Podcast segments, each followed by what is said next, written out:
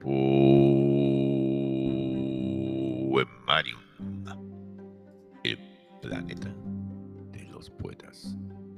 Yo soy John Manuel Kennedy, desde las entrañas de la bestia, la ciudad de Nueva York.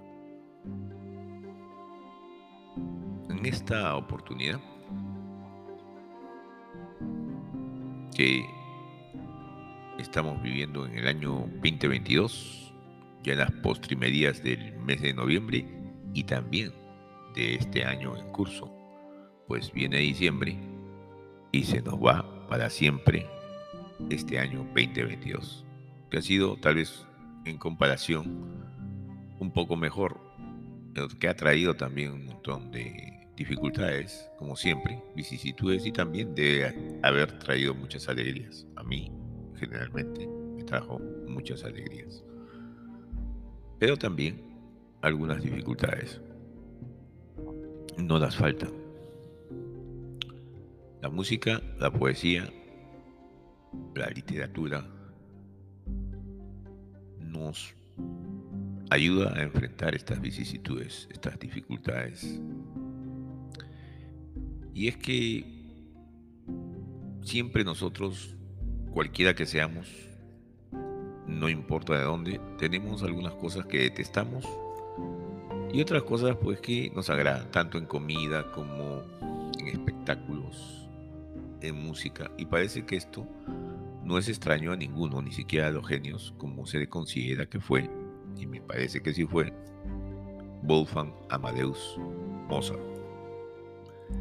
Pues así nos llegan hasta nuestros oídos, o an, podemos leerlo hasta nuestros ojos. Entonces, muchas fuentes, muchas fuentes fidedignas en las que se indican que Mozart odiaba el sonido de las flautas. Inclusive algunos relatos cuentan que Mozart no soportaba el sonido de la flauta a un extremo tal que algunas veces se le escuchaba decir: lo único peor que una flauta son dos. Yo siempre escuchaba a mi padre decir la gran flauta cuando tenía un problema o no le gustaba algo. Un problema de la gran flauta. Sería por este hecho de que Mozart no le gustaba las flautas, no, nunca lo podré saber. Pero para mí era curioso, ¿no?, escucharlo decir esas cosas. Bueno, de todas maneras, al menos es un hecho que todos los conciertos de Mozart, los que hizo los conciertos para flautas de Mozart, los compuso solamente porque se los encomendaron con encargos muy explícitos. Pero hubo un momento, y parece tal que ya Mozart no soportó más, ya no pudo más con las flautas, y decidió reemplazarlas del todo por otro instrumento, en este caso el clarinete. Y es así que hoy en día, ahora, podemos disfrutar de esos extraordinarios, extraordinarios conciertos, especialmente uno, ¿no? El concierto para flauta K seiscientos veintidós.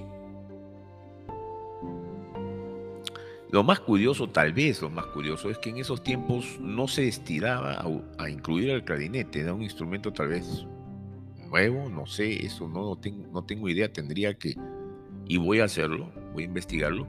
Pero desde ese momento en que él escucha pues el concierto maravilloso, magnífico, eh, de, de flauta, el K veintidós, K veintidós, K.seiscientos veintidós, perdón, K.seiscientos veintidós de Mozart, cuando la gente, los compositores escuchan, entonces ya así, ya desde aquel momento, recién de ese entonces comenzaron a incluir y considerar al clarinete en las grandes orquestas del mundo.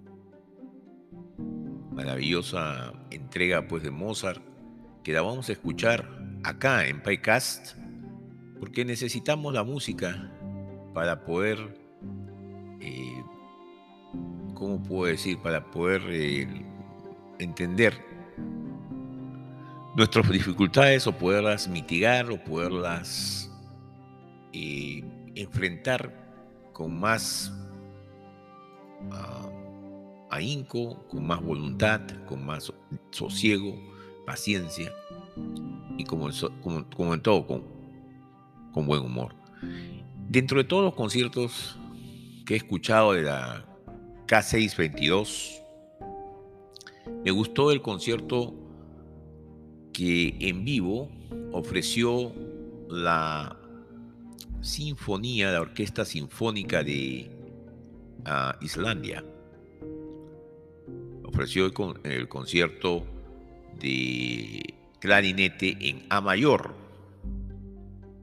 Me parece que fue en octubre del año, eh, octubre diecisiete del año dos mil quince.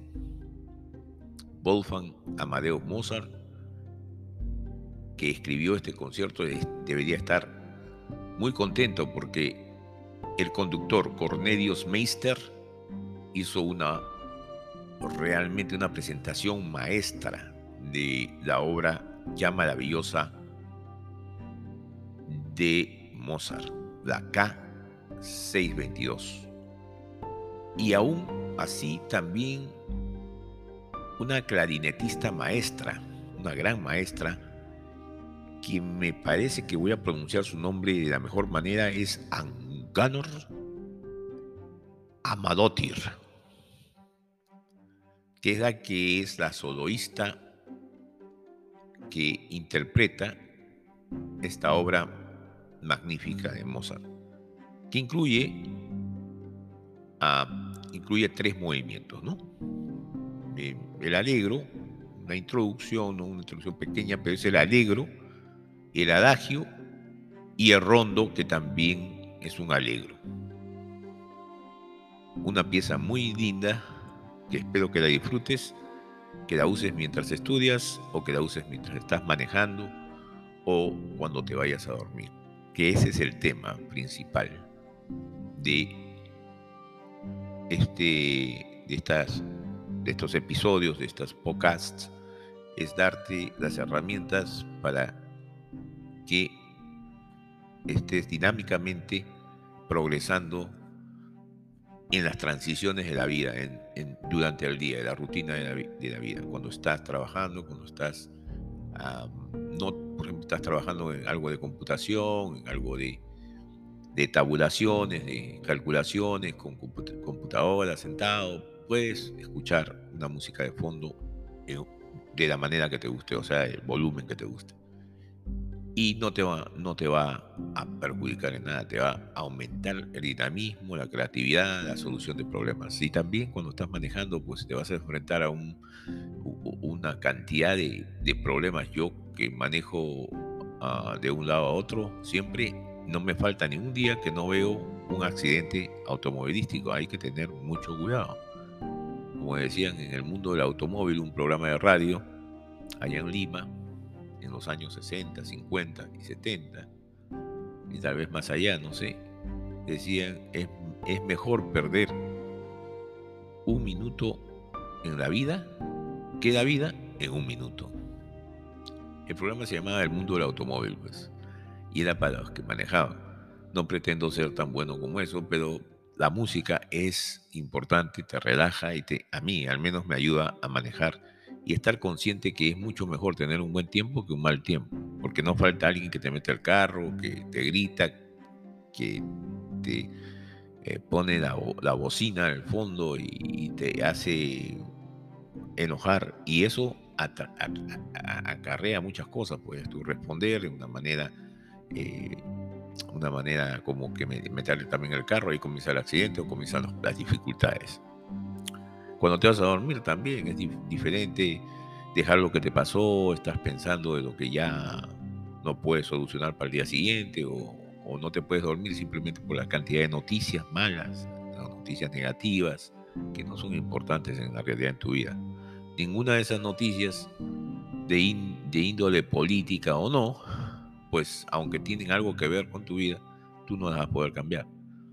que no hagan que las cosas que tú no puedas cambiar no tengan ningún control sobre ti para cambiarte tu modo de ser, pero lamentablemente estamos bombardeados por propaganda.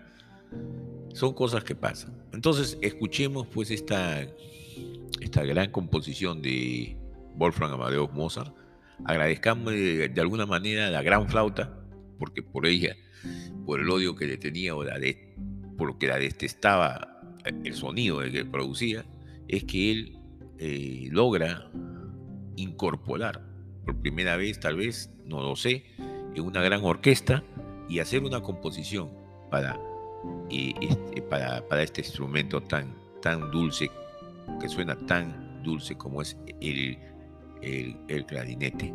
Entonces, el Iceland Symphony Orchestra, eso es en inglés, la sinfonía, la orquesta sinfónica de Islandia, eh, en este eh, concierto para clarinete en A mayor, denominado K sesenta y dos. Conmigo, hasta muy pronto, en que volveremos a tratar diferentes temas aquí en Pycast, en Poemarium, el planeta de los poetas. Yo soy John Manuel Kennedy Traverso, desde la capital de un mundo radiactivo y un mundo muy muy difícil de vivir, pero es el mundo que nos toca vivir.